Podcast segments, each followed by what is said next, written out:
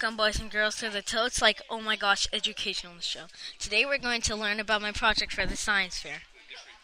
Our science fair project question was oh, wait, wait, wait, I forgot. Bottle Chicken, will you please shut the door because I don't want anybody to steal this amazing idea I did. Thank you.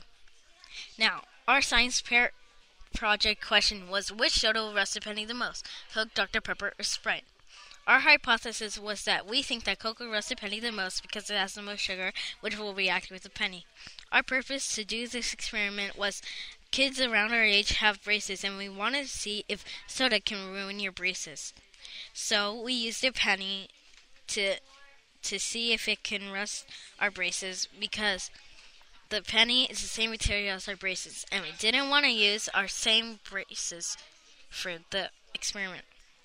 To do this experiment, you will need one Coke bubble bottle, one Sprite bottle, one Dr. Pepper bottle, one tweezer, one measuring cup, and some paper towels.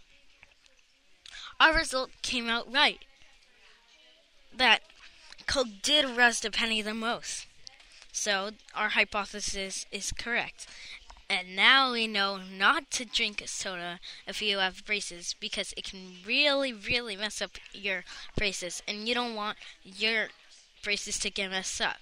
And that will get your parents grumpy because they had to pay for more fixing with braces. So don't drink soda, kids. It'll ruin your braces if you have them.